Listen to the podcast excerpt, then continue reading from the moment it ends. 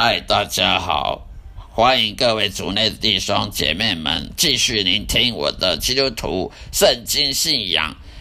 福音见证的 Podcast 这个频道，是专门为各位所设定的导读圣经的每一个章节内容，以及我个人生命见证的分享，希望大家能喜欢，并且多多指教。今天要分享主题是说。真神上帝耶和华到底有没有能力去医治我们的各种疾病，尤其是基督徒的疾病？我们来看旧约圣经中文圣经旧约圣经里的出埃及记十五章二十六节，出埃及记十五章二十六节，他说：“你若留心听从耶和华你的上帝的话，行我眼中看为正的事。”侧耳听我的戒令，遵守我一切的律令，我就不将所加于埃及人的疾病加在你身上，因为我是医治你的耶和华。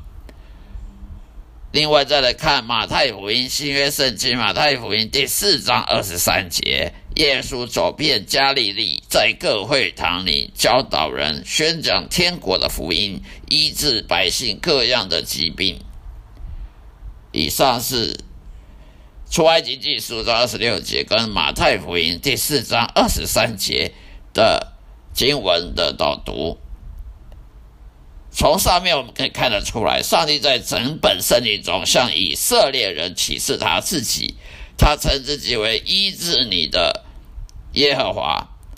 当然，如果我们聆听并且顺服上帝的话，上帝就有全能的力量去治愈人类的任何疾病。上帝以其圣洁的本性，本来就是想要让事情呢变得很完美、很完整。所以，如果你的孩子生来就瞎眼、天生耳聋、生来畸形、各种先天缺陷，都请你不要责怪上帝，因为那是人类邪恶的罪孽所造成的。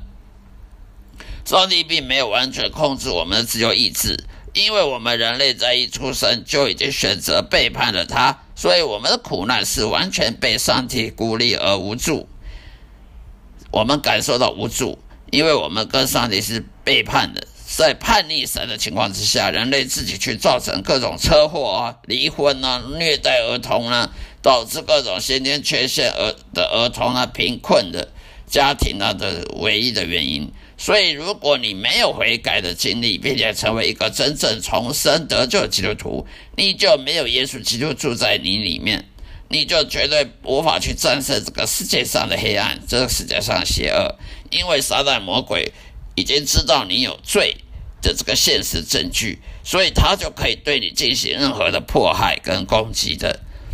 如果你不与上帝和解，撒旦很容易就把你的人生岁月给摧毁掉。例如，你的身体健康和心灵上的幸福，大多数时候的癌症啊、特殊绝症，都是由于撒旦魔鬼和邪灵所引起的。因为你我都是罪人，而犯罪下场就是面临身体和灵魂的死亡。所以，上帝有时候呢，允许撒旦魔鬼呢去攻击人类。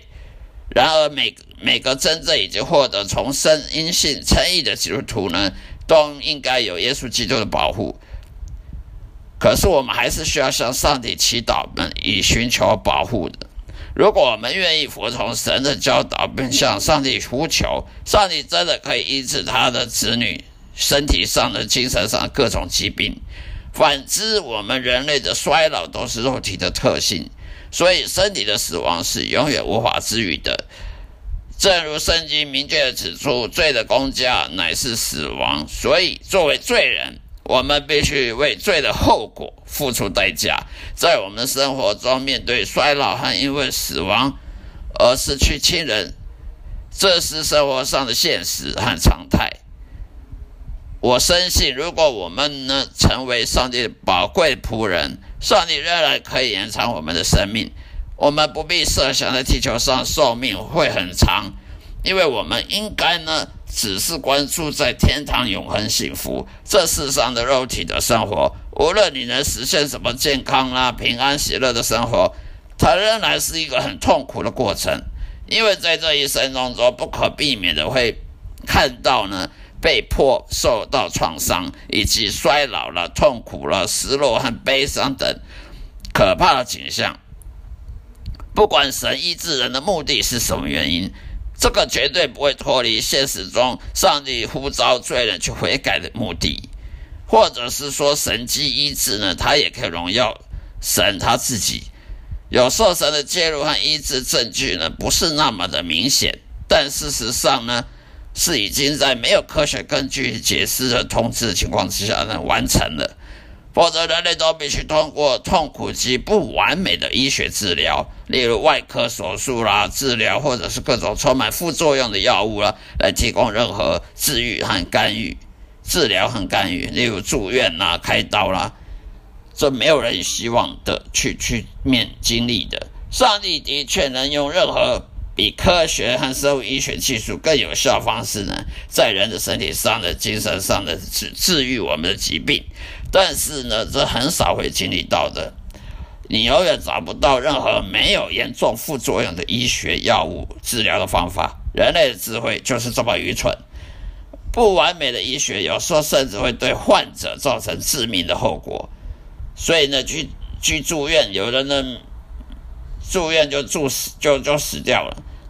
有人看个吃个看个医生吃个药就就死了，打个针就死了。打个疫苗就死了，为什么呢？因为医学就是这么不完美，医学就是这么愚蠢。这上帝的治疗永远都比科学还要好好上千万倍。好了，今天就分享到这里，希望大家能喜欢我的节目，愿上帝祝福各位，再会。